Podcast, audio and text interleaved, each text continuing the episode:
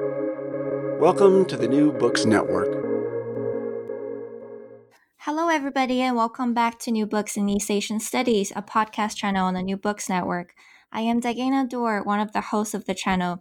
Today, we're really honored to have Professor Tansen Sen and Dr. Brian Tsui on the show to talk about their new edited volume, Beyond Pan-Asianism, Connecting China and India 1840s to 1960s, published by the Oxford University Press in 2021. Professor Sen and Dr. Tsui, welcome to the show. Thank you. Thank you for having me. It's so nice to have you. It's such a pleasure. Um, I wonder if we can begin the interview with some self introductions. Um, please say a few words about yourselves and how you became interested in East Asian studies and particularly in India China connections. Uh, so I'll go first. This is Tansen. Um, so I, I was uh, in China when I was 14. I came uh, here with uh, my parents. Uh, I'm now based in, in Shanghai. That's why I'm saying uh, here. Um, and I started my studies in Chinese language and literature right away, going to college and then doing my master's. Um, at, at Peking University, and it's at Peking University that I got interested in, in China India connections. Um, I worked uh, mostly on the Tang and Song dynasties, looking at uh, trading and, and Buddhist connections between the two regions. And then I went to University of Pennsylvania uh, and did my PhD also on China India connections, uh, again on the Tang and Song dynasties. Uh, and uh, since then, I've been focusing on different periods and different aspects of China India connections. Uh, and uh, this book uh, that we are going to talk about is mostly about modern uh, to contemporary periods. so that's how I've extended beyond the Tang and Song dynasties. I used to be at the City University of New York in New York. in 2017, I joined NYU Shanghai. I teach mostly China related courses here. Uh, and I also head uh, a Center for Global Asia that looks at uh, Asia more broadly. Um, and some of the methods of doing Asia uh, comes across in the book that we are going to talk about. Thank you, Professor. And uh, Dr. Tsui? Um, hi, I'm Brian. I teach at the Department of Chinese Culture at the Hong Kong Polytechnic University. Um, so I grew up in Hong Kong, uh, being immersed in sort of Chinese nationalist propaganda. I mean, the nationalists being the Kuomintang, uh, because one of my grandparents uh, was an ardent supporter of uh, of the Kuomintang. So he threw me uh, uh, sort of this uh, Kuomintang books when I was like in my teens. So I became very interested in modern Chinese history. Um, and that's uh, that's what I studied when I was an undergraduate and was a graduate student at uh, Columbia University. Um, I uh, became interested in China-India uh, connections when I was uh, looking for a topic for my PhD dissertation, uh, which eventually became uh, my first book, China's Conservative Revolution: The Quest for a New Order to 1927-1949, which came out with uh, Cambridge University Press in 2018. Uh, so uh, the guy I was, was looking at was uh, Dai Jitao, who was one of the few Buddhists it, with it with the the Kuomintang administration, and he took charge of these sort of pan-Asianist activities that uh, the Kuomintang uh, undertook, uh, which brought him to India um, and his connections with the Indian Nationalist National Congress, and uh, that's how I became interested in uh, modern India-China connections. Thank you. Yeah, that's a really fascinating book. Um, I highly recommend our readers to um, to go and check it out too. Um, so this edit volume, Beyond Pan-Asianism, um, is actually a really welcomed addition to the growing scholarship on the connection between India and China, especially in the um, late 19th and early 20th centuries. Um, so how did this collaborative project of pa- Beyond Pan-Asianism begin? Well, um, Brian, do you remember when was the first time we started talking about this project? Probably 2012 when I was finishing my PhD. yeah, so Brian was uh, at Columbia and uh, I was at uh, at CUNY in New York, both of us, uh, and we started uh, talking about uh, interests that overlapped. and one of the issues we quickly discovered was this various archives, especially in Taiwan and, and India, that people really did not focus on to study China India uh, connections um, during the late uh, 19th century to 20th century. Uh, and that's when we decided to do something about it to look at uh, archives, but also focus on the period. Uh, so we thought the period after the Opium Wars uh, was not properly examined with regard to China India connections. Um, and then we also quickly realized that uh, the two of us could not do it by ourselves because this seemed to be a huge project. So we thought from the very early on that this project would be a collaborative project, uh, and that's how we started approaching people uh, who were interested in um, this time period and also China India connections. Uh, so we gathered a group of five, six people from different parts of the world. Uh, there were people from the US, certainly uh, China and India. Uh, and the idea then was to apply for a grant uh, to fund the research. And we applied and fortunately got the funding from the Chiang Ching-kuo Foundation in Taiwan. and that allowed us uh, not only to meet uh, regularly among the collaborators, uh, who are also the collaborators to the volume that we are going to talk about, but also go to these various archives in India, China, um, uh, mainland and Taiwan, and also uh, uh, United Kingdom, where there's a lot of material from the British Library. Um, so we met in different locations, and perhaps Brian could talk about those locations uh, because he was the first uh, to organize uh, the first meeting um, in, in Australia. Ryan, you want to talk about uh, our meeting in Australia? Well, so the um, the project began when I was an, a, a postdoctoral fellow at uh, the China, Australian China uh, at the Australian National University. So we first met there. we gathered together um, a few scholars, um, some of whom eventually contributed to this uh, volume.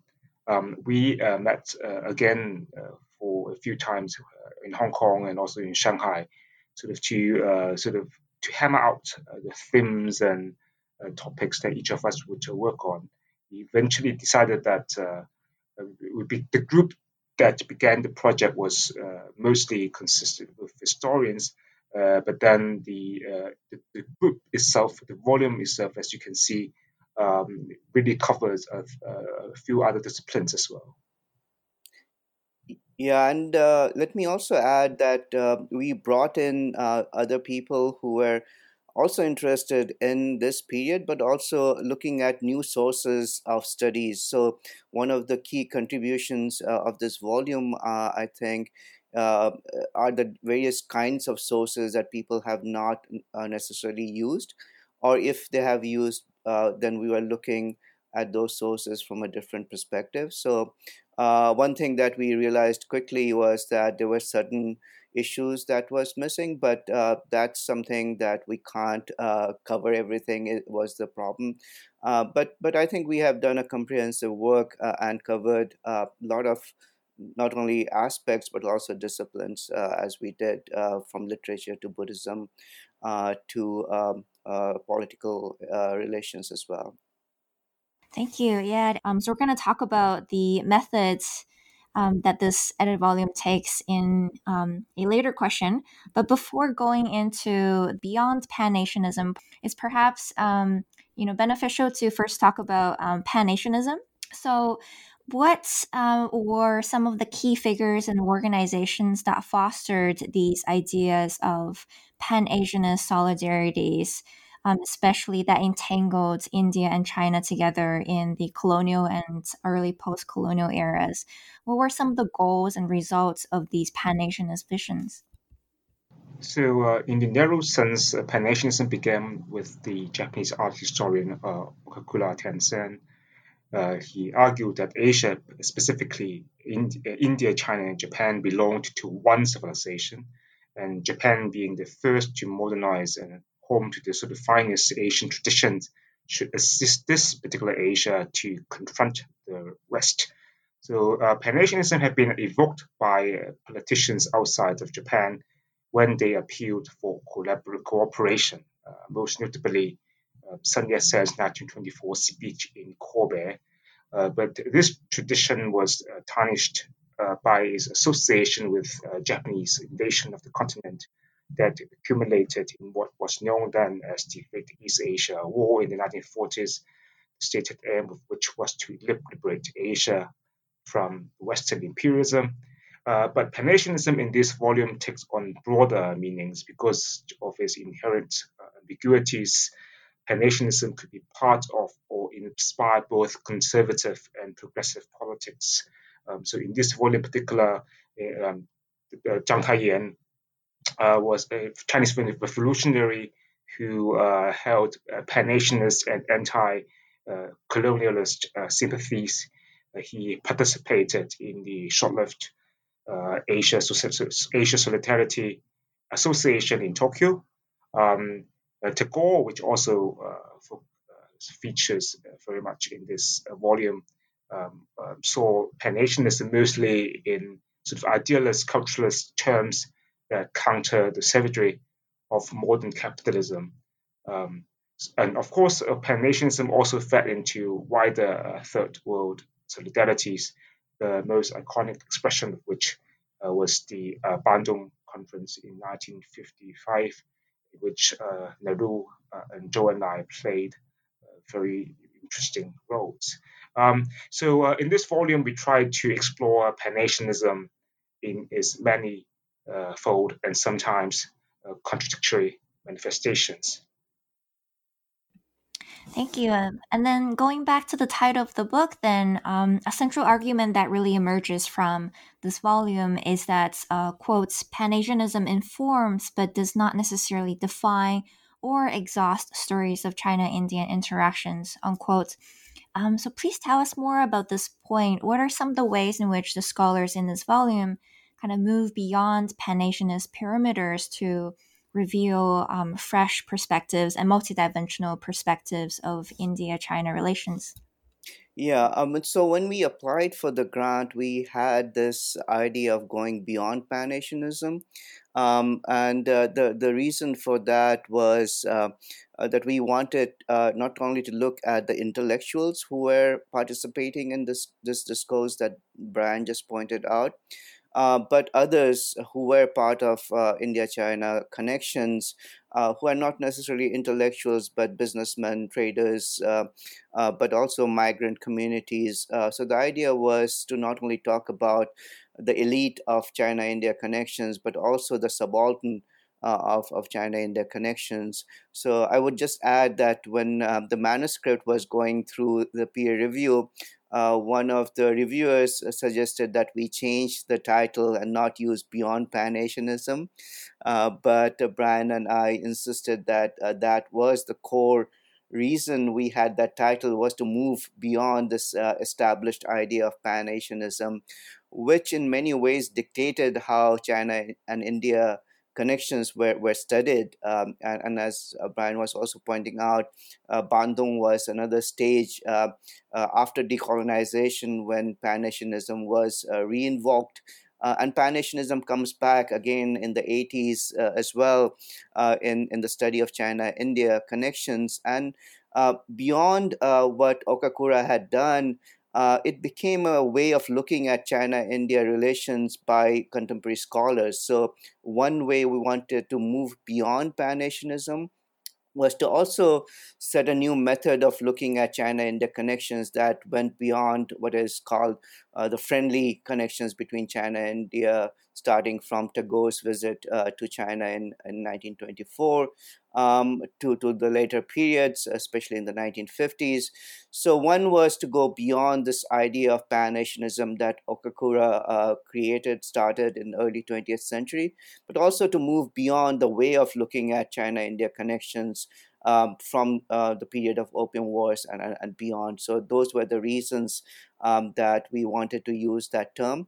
Uh, and, and, many of the chapters have looked at these both aspects uh, of, of moving beyond Pan-Asianism.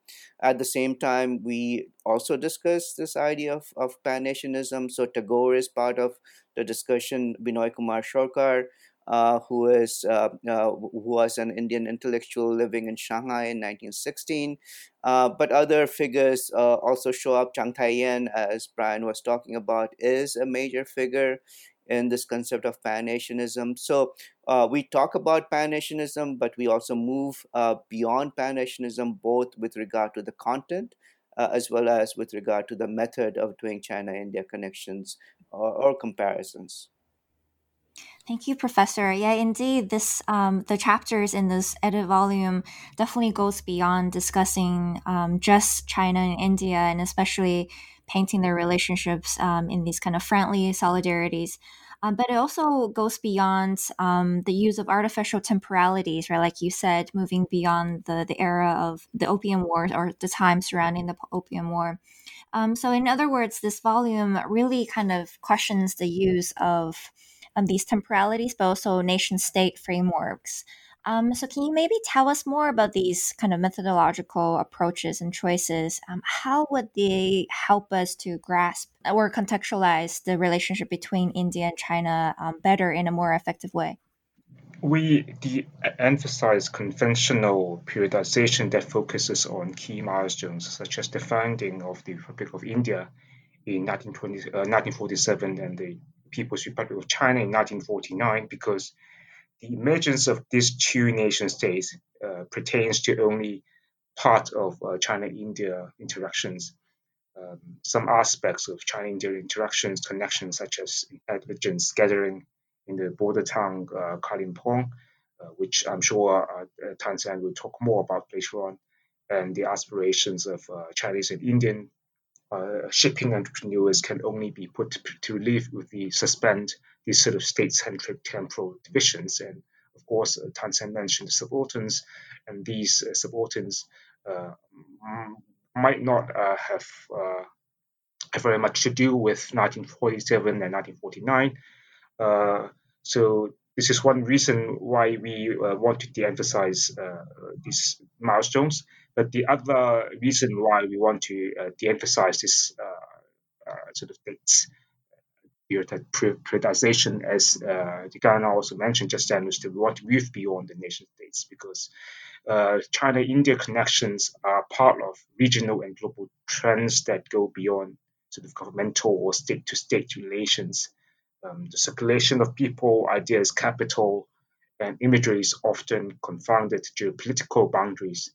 Uh, imperialist projects and anti-imperialist or national movements and indeed, uh, capitalism uh, transcended national boundaries and uh, were sort of global ventures. Um, this is particularly true, uh, we, argue, we argue, in the colonial period or the Republican period in China or late Qing period in China, when, uh, due to various reasons, and most of all in the, the weaker states, so, I'm sorry, boundaries were much more porous than they are today.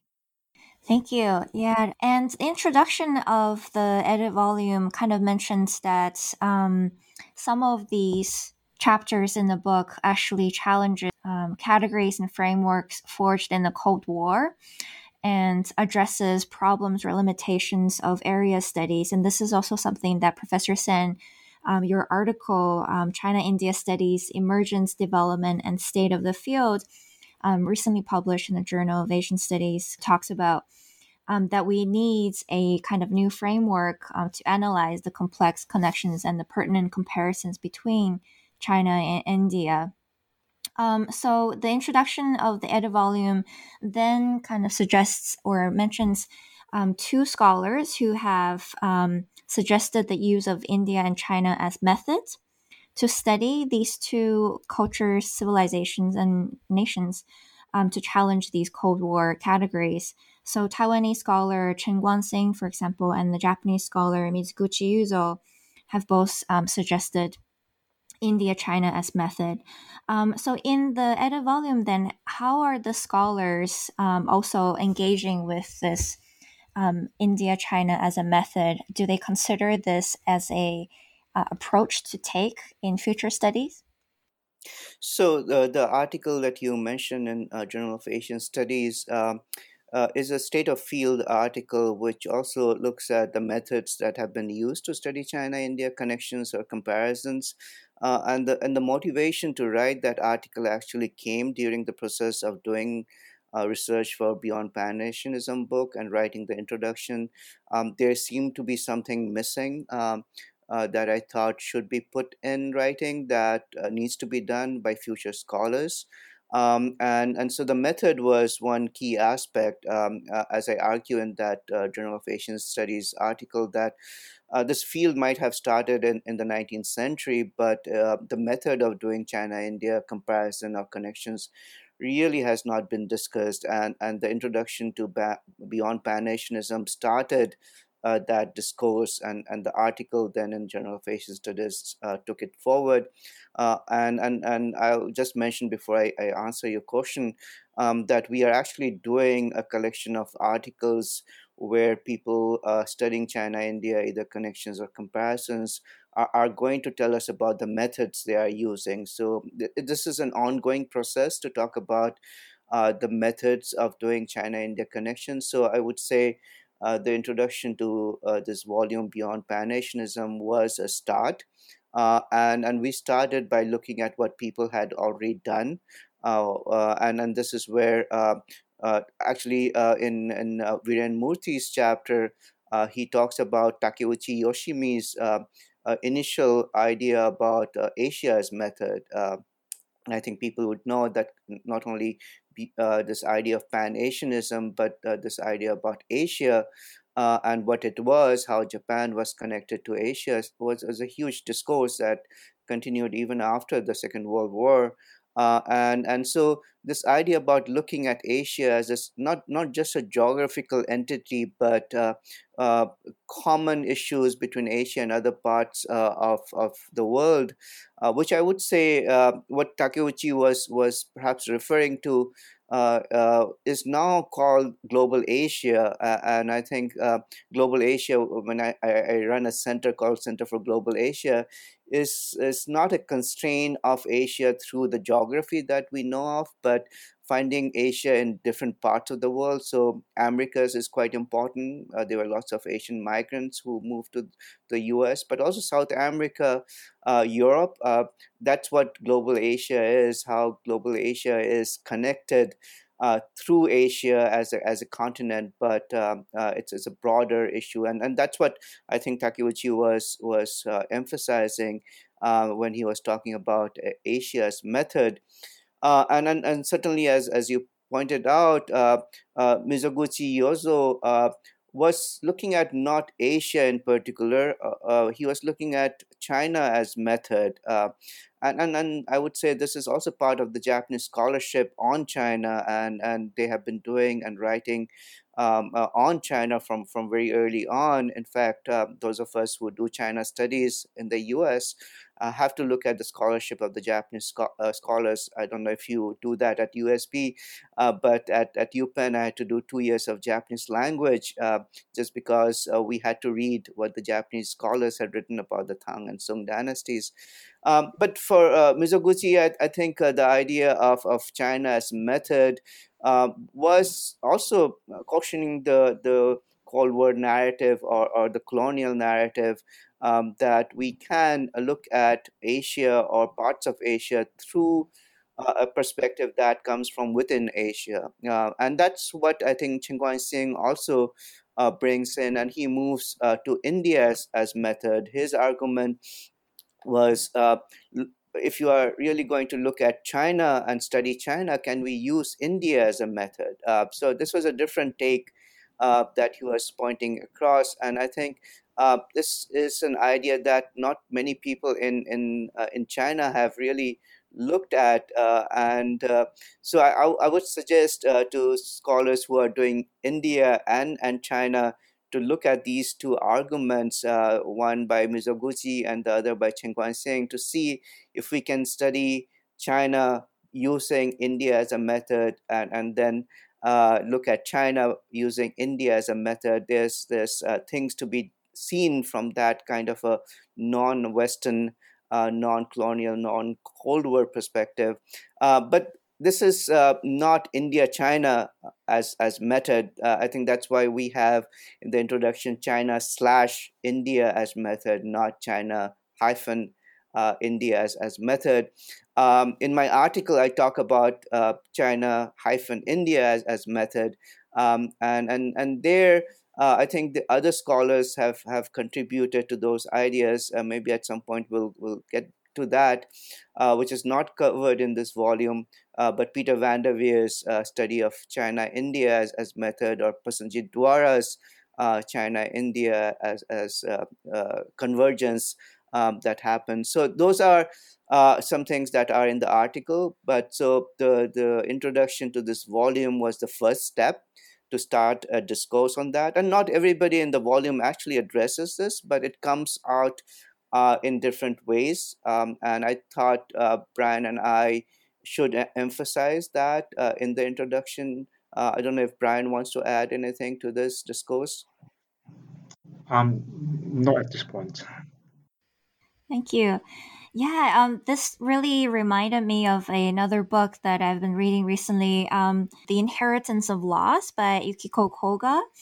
Um, and so in the book, she kind of uses idea of the two mirrors kind of facing each other, the kagami awase. Like so, when two mirrors face each other, you get to see um, both, right? You can see sort of this infinite reflection of each other. You can also see each other's back.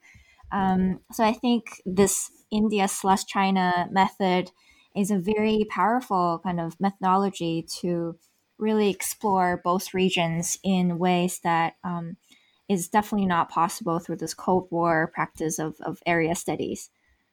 Yeah, you're, you're absolutely right. I think that's that's a very uh, interesting metaphor uh, because there are so many interesting uh, common issues between China and India historically and even contemporary uh, that you can actually do this kinds of study without bringing in the Western examples. Um, and uh, I think that's not been really outlined. Maybe people do it, but they don't uh, examine the methods of, of doing that.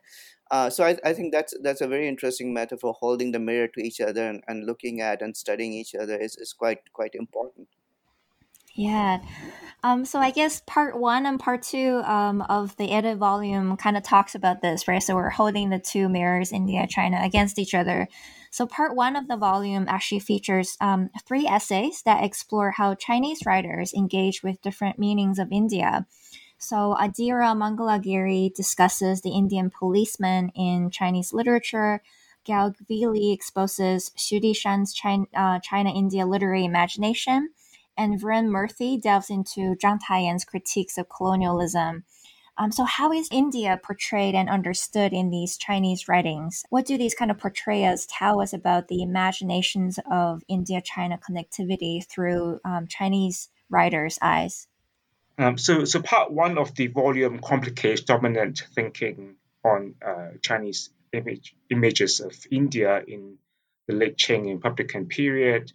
Um, so we are long under the impression that India did not feature in Chinese writings very much, or that if it did, uh, Indians sort of features as the sort of the abject colonized slaves or the willing accomplices of British colonizers. So India, as a society and nation, uh, was vanquished uh, or something that uh, China must overcome in order to become a modern nation.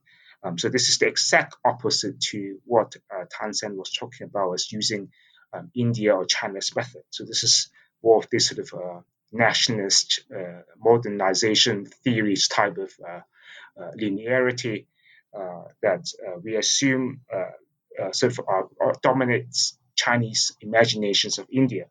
So these the three chapters in this part tries to complicate this stereotype. Um, so Adhira's examination of the Indian policeman in Chinese literary writings points to instances where Chinese Indian policemen uh, stationed in Shanghai, those supposedly uh, obedient, obedient dogs of imperialism, carrying revolutionary and anti-colonial consciousness. Um, the Indian policeman appears as a more complicated figure who straddled between colonial sort of slave mentality and someone with whom uh, the Chinese could join together in shared anti-colonial aspirations. Uh, Gal's chapter focuses on the short fiction writer whom uh, Sanskrit and religion scholar Xu Dishan. Uh, Xu Dishan employs myths in Indian literature to question imperialist epistemology. He drew on uh, circularity in myths to interrogate the uh, teleology of historical process, a notion that held sway uh, among uh, modernizers in China and elsewhere. Uh, the Viren Murthy's readings of Zhang Taiyan, a very complicated anti-Qing activist, reveals that uh, Zhang Taiyan uh, liberated uh, India in his critique of linear history. Um, so together, the three chapters help us uh, comprehend the many ways in which India was depicted in the uh, Chinese uh, intellectual world. Uh, India represented ambiguity, opportunity, and it also echoes the uh, uh, part of our discussion just then. Um, Chinese intellectuals using Indian experiences to rethink capitalist modernity and mainstream to the Chinese attachment uh, to uh, capitalist modernization. Thank you. Thank you for um, really going into the hearts of each of these three um, chapters. And part two of the volume actually focuses on the reverse, right? How China was represented in Indian writings and also vice versa. So Zhang Ke's chapter, for example, looks at Chinese travel writings on India um, in the late Qing, Xiu and Anand Yang's chapters then examine popular perceptions of China written in Hindi, Bengali, and Urdu. Um, so, how is China represented in these Indian writings now? Do they also adopt this kind of linear temporality? What are some of the commonalities and differences between seeing um, the Indian China connection through Chinese or Indian lenses or gazes now? Um, so before uh, I, I move to the, the second section, I, I just wanted to uh, uh, to basically point out uh, that uh, the first section, the, the authors of the three chapters were not the core members uh, of our project when we started. and so we brought them in to really look at some of the issues that we thought, as Brian had earlier pointed out, um, was to go beyond what we were doing, uh, and and that's why the first section is called epistemological interventions. So uh, so uh, uh Adhira, Gal, and and uh, Viren basically brought in a uh, perspective that we were not covering initially. So that was uh, the intention of bringing three scholars who were not really focusing on archival material, and they were looking at religion and literature. So uh, that's uh, the highlight of, of the first section as well. Uh, the second section, the, the contributors to the second uh, section, which is called Encounters and Images, uh, they, they were originally the, the core members of the research project. Uh, and the idea was to look at the archival and the library materials on China India connections, uh, but also look at some of these texts that had not been studied. So, um, Zhang Ke's essay looks at Kang Youwei, who was in India, in Darjeeling, and writing about, about India.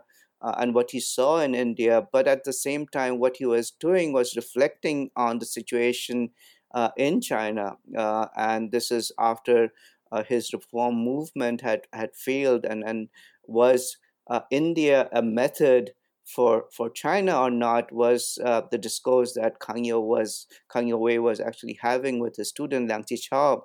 Uh, so um, uh, one of the things that Zhang Ke looks at uh, is not only Kang Youwei but some other writers who visited India in the late 19th century and and and this these writings are actually quite important to understand the revival of India China connections through the visits of people. Uh, and so we have a number of Chinese uh, who are visiting India after the Opium Wars to see the situation and learn from India uh, whether or not India, British India, is a threat uh, to the Qing um, or not.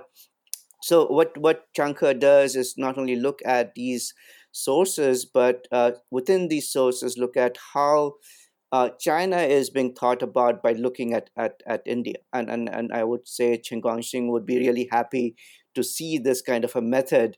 Uh, and although Zhang Ke does not really address uh, Chen Kuan-Hsing, but he is actually working on India as a method uh, by looking at Chinese writings on, on, on India. Um, the other two scholars uh, here, Kamal Sheel and, and Anand Yang, have been for a number of years now looking at uh, Indian writings uh, on, on China. Uh, and, and this again was another emphasis of our research project is to look and bring out vernacular language material in Indian writings on China. And, and so uh, they look at Hindi uh, uh, writings on China, but going beyond Hindi, Bengali as well. Uh, so, starting from the early 20th century, there were lots of Indian writings in vernacular languages, especially Hindi and, and Bengali.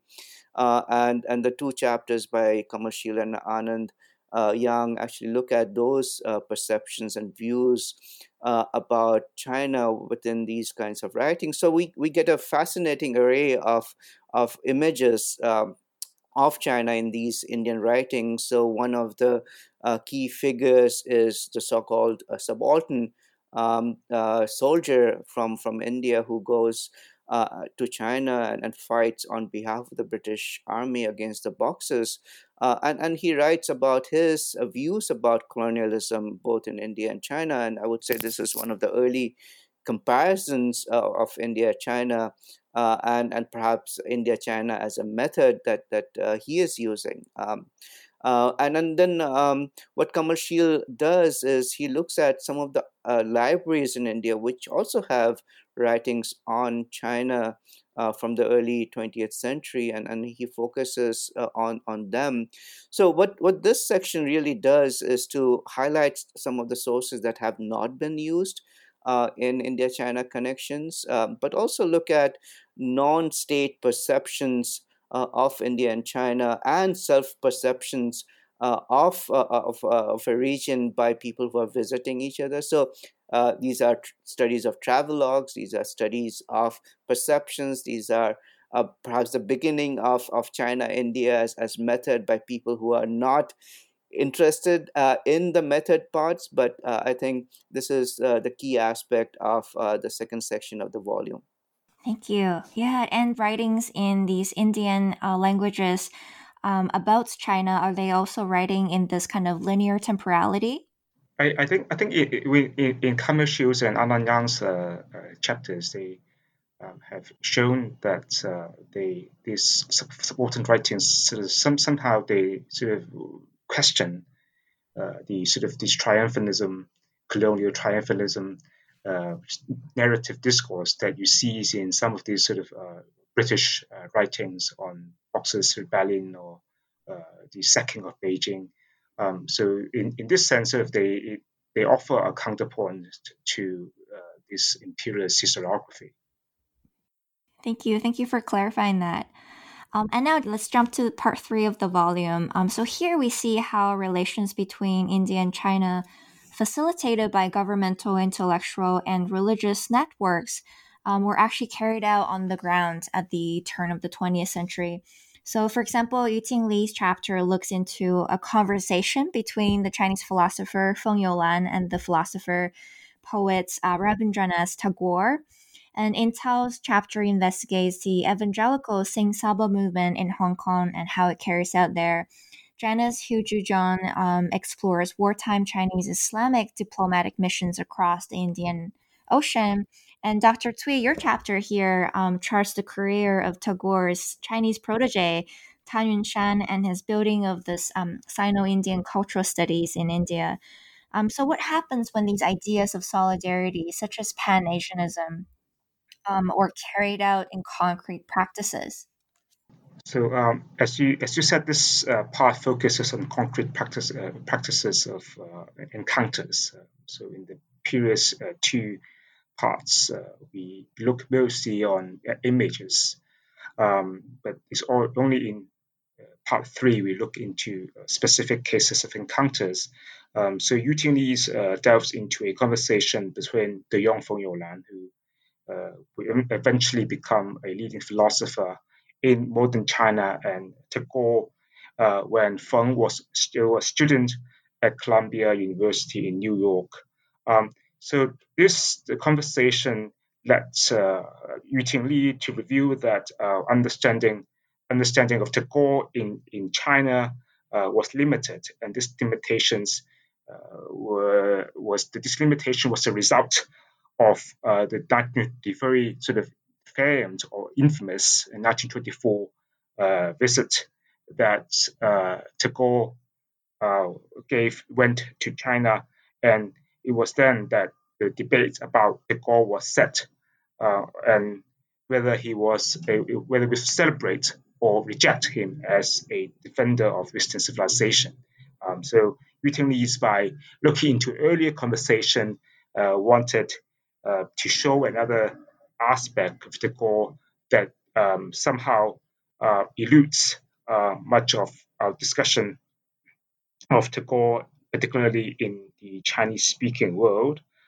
So Taoyin homes into what for me a familiar but also unfamiliar site, uh, the Sikh temple in Hong Kong. Um, so Taoyin, that's how, how the Sikh diaspora uh, and in particular the Singh Sabha movement uh, drew on both imperialist and anti-imperialist networks uh, to raise funds and to establish bases offshore um, Genesis chapter questions the Chinese Islamic Goodwill Mission's um, Chinese nationalist credentials by highlighting the transnational and heterogeneous connections across the Islamic world. She argues that the Second World War really strengthened the cosmopolitan networks of um, Chinese Muslims, uh, while one might think that national wars would have hardened national identities. Um, so this section uh, named Cultures and Mediators discuss figures and encounters episodes that cannot be easily defined based on categories that we take for granted today based on um, so these uh, na- national histories. Thank you. That's definitely something that's very important that's coming through um, in this section and in these chapters. And Dr. Tsui, your chapter entitled uh, When Culture Meets State Diplomacy, the case of Cina Bhavana um, traces the career of this really fascinating Chinese scholar, Tan Yunshan, uh, but it also discusses Cina Bhavana, this institution of Chinese studies founded in Santiniketan that was uh, inaugurated as a symbol of living contact between China and India. Um, there's something very interesting about this place, too. Um, so please tell us more about this Chinese hall and what were the cultural promises it held and also the geopolitical challenges it had to negotiate. Um, Cina Bhavana and Tan Yunshan were most intriguing entities. Um, Tan Yunshan spent his earlier days in Malaya before being recruited to serve at uh, Visva-Bharati, I mean, the institution that Tagore founded. Uh, Visva-Bharati was uh, not your typical university, even though uh, today is now recognized by the Indian state as one of the major universities. Um, it prides itself in not having sort of classrooms in concrete buildings and formal, and formal uh, curricula. Um, so that's uh, Tagore uh, envisioned this place as the uh, sort of this opposite of what you might find um, in Calcutta or, or Delhi, uh, formal sort of urban-based universities, uh, but rather institutions in a rural uh, Bengal. Um, so uh, Tan Yunshan was asked by Tagore to establish a Chinese studies uh, institution institute at uh, Visva-Bharati. Uh, Tan Yunshan's strength uh, was in his connections with elite uh, communities among the uh, Southeast Asian or Nanyang Chinese and the Chinese mainland. Uh, Cina Chinese Hall, which he founded, was mostly a result of Chinese official um, to nation's government funding. Um, he enjoyed uh, cordial relationships with uh, the Indian National Congress, which allowed him to mediate between uh, the nationalist government in China, Nanjing and the Indian National Congress, which was then still fighting against British colonialism. So, in the last section of the volume entitled Building and Challenging Imperial Networks, now we see how India China ties not only utilized and challenged imperial networks and later capitalist nation state system, but also enforced them in many ways. Um, so Madhavi Thampi's chapter now looks at Indian activists in Chinese treaty ports and cities. Um, Liao Wenshuo's essay, for example, reveals the relationship between the nationalist Chinese government and India during World War II. And Reinhardt's um, chapter traces the shipping networks that linked India and China. Professor Sen, your chapter here then wraps up the section with a really interesting paper on intelligence gathering in Kalimpong. Um, so, how did individuals now involved in India China connections build upon existing imperial and capitalist networks, and how did they also challenge these networks through their own movements? So uh, um, this uh, section had, uh, let's say, three objectives. Uh, the first, staying with the overall objective of the volume, uh, to introduce new sources uh, for studying China and their connections. and you'll notice that we are all using archival material in all the four chapters here. the second objective was to go beyond uh, the temporal frameworks that have been used. So we did not stop with either 47 or 49. My chapter goes all the way to 1960s. So questioning that time frame that we were talking about initially. Uh, and the third objective of this section was to actually talk about uh, non-state uh, actors uh, even though they were using the state networks. Um, and so, again, the emphasis uh, going beyond the nation state framework. So these were the three uh, objectives of, of this uh, section. Um, so Madhvi, who has actually worked on uh, on, on, the National uh, Archives in India a lot. I mean, she has collected a lot of information uh, about um, the connections between China and India during the colonial period, uh, the late 19th century uh, in particular looks at uh, this group of uh, Indian um, diasporic uh, communities uh, in China. It wasn't very large uh, compared to the Chinese community in India, um, but they were participants in this anti-colonial movement. They were key members of anti-colonial mem- movement that was based outside India. So the Gadar uh, party, for example, connections to Northern America through Shanghai, uh, was one of these key uh, groups of people uh, fighting the British colonial.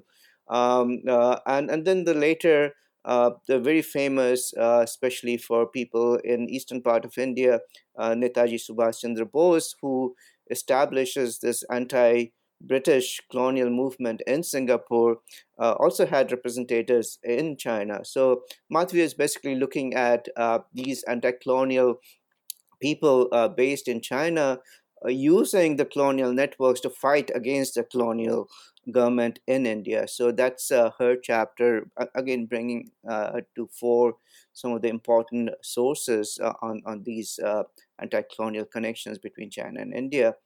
Um, Wenshuo uh, also does something uh, similar using uh, sources from Taiwanese archives uh, and and look at looks at the connections between the Kuomintang and the Indian nationalist movement uh, at the same time as Chiang Kai-shek is talking to the British leaders in in India uh, and then one of the figures that she talks about and this was Brian's book about uh, Thao um, having uh, discourse with uh, the Indian nationalist uh, leaders, for example, Nehru. And, and so that connection underneath the state to state relations is the fascinating aspect of Wenshuo's paper here. and and Ryan and and Reinhardt it's not about connections, but it's about comparisons, uh, essentially between uh, two uh, uh, shipping magnates, you can say, uh, uh, very nationalist shipping magnates who are creating um, their own nationalist entrepreneurship uh, using the pre-existing, mostly British-created shipping networks, uh, and and how they deal with these uh, changes that happens uh, uh, during the colonial period and during the uh, decolonization period is a fascinating um, study of these two shipping nationalists emerging in India and, and, and China.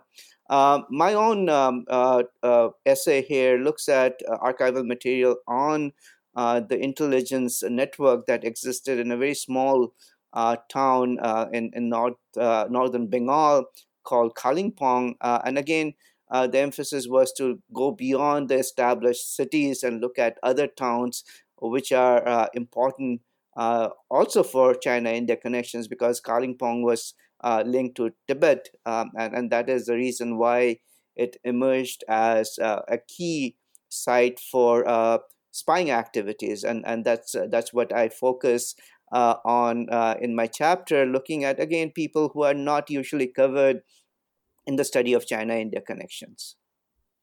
Thank you. Yes, indeed. Um, I like how in your chapter you situate not only kind of geographically into this area that's often kind of overlooked, but also temporally, right? You're kind of looking into the post 1949, 1945 moment into the 1960s and looks at how, you know, um, imperialist um, connections, but also um, other kinds of political forces have this kind of delayed effect on certain regions. Um, so, speaking of archives and the use of um, really interesting materials, um, your chapter actually uses and analyzes confidential reports produced by the colonial and post colonial intelligence branch of West Bengal. Um, in your chapter entitled The Chinese Intrigue in Kalimpong Intelligence Gathering and the Spies in the Contact Zone. So, what did you find in these confidential reports about espionage in the region? So, uh, one of the objectives of this chapter was to point out um, the nature of our archival material that we were using. Uh, and, and so, in the chapter, I talk about how these archival files that are uh, now at the West Bengal State Archives came about, how they were compiled, who were the people composing it, and how the British colonial government uh, were really uh, uh, very much concerned about foreigners uh, especially Chinese uh, in in Bengal, where a diasporic community of the Chinese had been established in the 18th century. So there are about 200 files uh, compiled by the Intelligence Bureau uh, of the colonial British government that continued after 1947 by the uh, Indian intelligence branch. Um, also uh, working out of, of Calcutta. So, as far as sources are concerned, these are really fascinating sources with regard to the Chinese presence in uh, India, uh, particularly Bengal, but extends to other parts of India as well. Uh, so, just uh, through these files, we can see a number of aspects of how the the uh, the British colonial government and then the Indian independent government perceived the connections to China. Uh, this is usually not portrayed in, in other sources. So, as far as sources are concerned, uh, uh these files give us a very interesting perspective uh, of the Chinese government, both the Republican government and then the Communist government. And that was one of the reasons to go beyond 1947 and, and look at how China is perceived by the intelligence people, which was very different from what uh, the government was saying uh, uh, either before or after 1947. Um, so what what I found here were uh, records of different communities, uh, uh, Chinese communities settled in different parts of Bengal, and I picked uh, Kalimpong because it gave us a sense of how um, the identities of the Chinese migrant groups changed before and after 1947 when the idea of a, who is a citizen of India came about. Uh, and, and in that context, these uh, diasporic communities uh, and people belonging to these diasporic communities who are mostly traders doing business uh, or, or laborers working in the docks in, in Calcutta um, were then trying to adjust to the, the idea about where they belonged, whether they were Chinese or were, were they Indians. Uh, the Indian state, the Indian independent state, had a view about about them. Uh, they were perceived as Chinese, and and initially until 1950s, late 1950s, uh, that was not a major concern uh, whether or not they had citizenship or not. But when the relations between the PRC and, and the Indian uh, government started deteriorating, uh, these people, these Chinese living in Kalimpong, were then thought of as spies. Um, many of them uh, were perhaps not engaged in spying activities, and there are conflicting records from these files that would indicate that some of the informants uh, were insisting that uh, some of these Chinese were spies. Others were saying, no, no, no, they were not spies. So you see these conflicting ideas about uh, the spying networks. At the same time, we know uh, from other sources, uh, especially Chinese sources, uh, in uh, in the mainland and Taiwan that yes, indeed, some of them were providing uh, intelligent information to the Chinese government. So one of the arguments I also wanted to make in this chapter was that archival research should not just focus on one set of archival library, but also compare it to the other archival material. And then in this case, we have a lot of information not only from Calcutta, the West Bengal State Archives, but also the Taiwanese archive and, and, and the Nanjing archives. So a comparison of these three archival sources would really tell us uh, the extensive network of spies uh, and the counterintelligence activity of, of different governments uh, to stop that from happening. So that was, I think, one of the uh, final say or objective of this volume is to, is to emphasize that okay you bring out new sources but don't stick to one set, set of sources uh, see if you can find other sources that are either uh, uh, comparable or contradictory to what you are finding in one library or one archives thank you yes that's definitely something that um, all scholars nowadays um, actually have the privilege of doing, right? We have um, a lot more access to different kinds of archives, especially through digital means. So this is, um, you know, indeed even more um, necessary than ever um, to consider multiple archives in our work. Um, so Professor Prasenjit Duara actually concludes um, the chapter, uh, concludes the whole edit volume um, in the epilogue chapter. Um, and here in this last chapter of the book, he sees how many of the chapters in this volume actually can be viewed through this methodological lens of convergent comparison. Um, this idea that he also recently wrote about um, in the November 2020 issue of Asian Journal of Asian Studies in his presidential address. Um, and this concept is also based on this idea that histories are circulatory and they confound linear national processes. Um, so please explain this idea of convergent comparison a bit more for us, especially how our authors in the edit volume can engage with this idea. Um, and also, how do you see it as a useful tool to study not only China India connections, but also other transnational relations? Uh, so Professor Duara presents a methodological angle through which we can understand India-China connectivity. Uh, I think it's better to read directly from him uh, in the epilogue. Um, so I quote the concept, or the concept being convergent com- comparisons. It's based on the idea that histories are circulatory and not necessarily shaped by linear national processes. The method suggests that although there might be many different factors, institutions in different societies, they can often be understood comparatively through their responses to the common factors that impacts them. So um, Professor Duara argues that we should not treat, uh, sorry, Professor Duara argues that we should treat responses of individuals in forces not only in, in China and India, but I think perhaps in different uh, societies uh, to the shared conditions such as modern imperialism um, and uh, foreign monopoly of economic and political powers as the basis of comparisons. Um, so he uh, stressed that figures back then, um, like uh, the uh, two uh, shipping magnates uh, that uh, Ben Reinhart studies, might not have discerned the common conditions shared by these different communities, societies, but we scholars would risk neglecting them if we confine ourselves to nationalist sorry, to, to national or even nationalist histories. If I could add, uh, uh, add a little bit on this because you you're working on trans-regional, transnational aspects. Uh, so Prasenjit's idea is actually quite important to do uh, trans-regional and, and going again beyond Asia. I think that's why the idea is important because it, it challenges this notion that trans-regional is always unidirectional from point A to B. Uh, and, and and his idea of, of circulation or circulatory is things if they move from A to B can also come back to A. Uh, and and uh, so th- this is a circulation that things don't stop. And other other scholars have, have written about that. Uh, it's not point A to B, but also to C and, and back to A.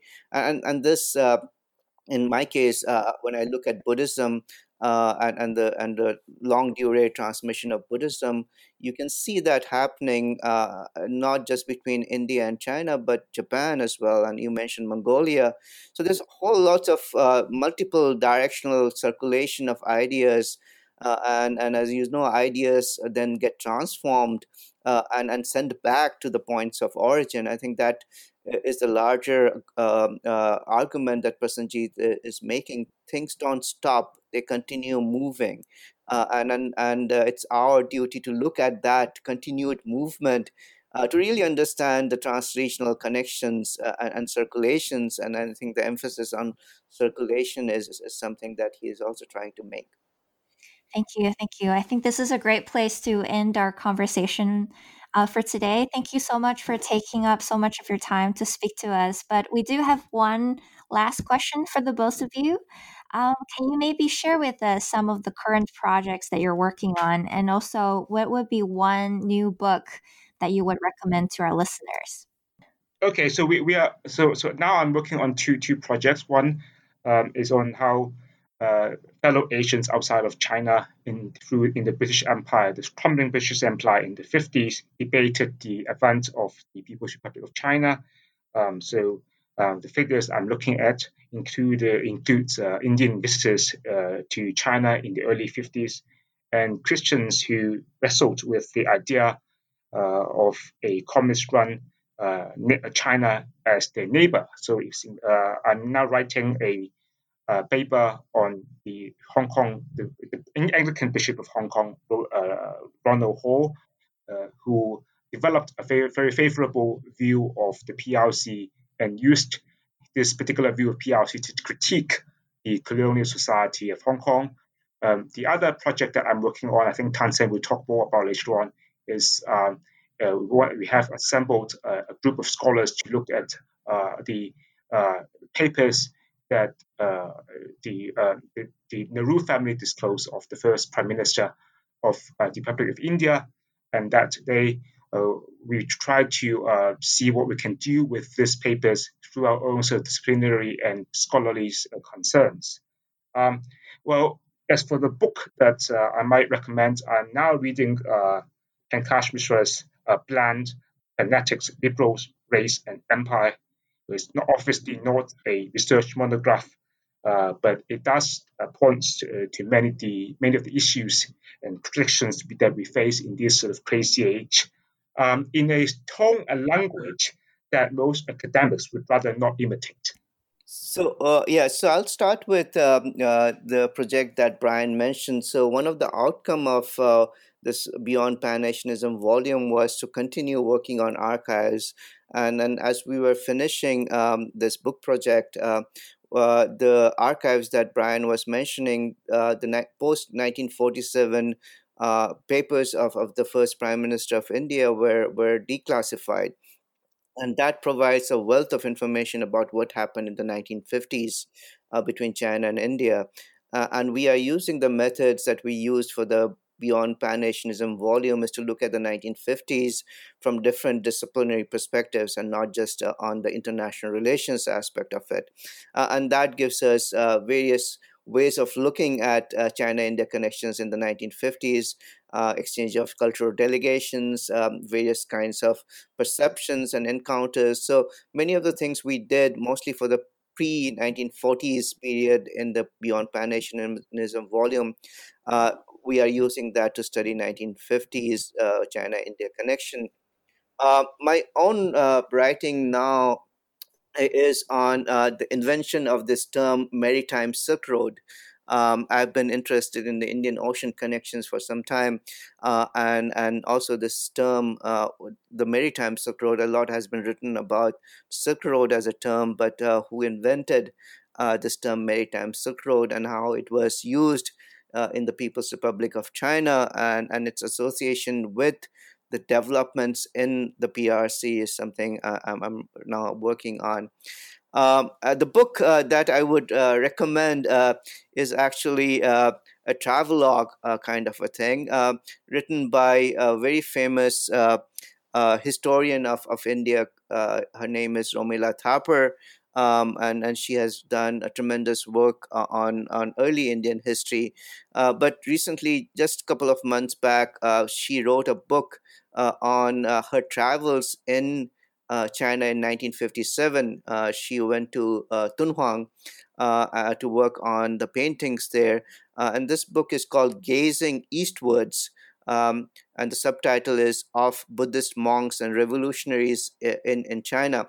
Uh, so this is a fascinating take um, on, on China in the 1950s by this very famous uh, Indian historian working on uh, the Buddhist uh, connections between China and India. And I would say this is uh, quite an easy, easy read, but it gives lots of insights into the scholarship on Buddhism, China-India connection, and and how an Indian perceives China in the 1950s. Wow, thank you. This is definitely on my uh, reading list now. thank you so much for recommending this. And Dr. Tsui, also thank you for recommending your book. And um, again, I have to really um, say that, you know, I really appreciate both of you taking the time to speak with us about this really wonderful edit volume. Congratulations, by the way.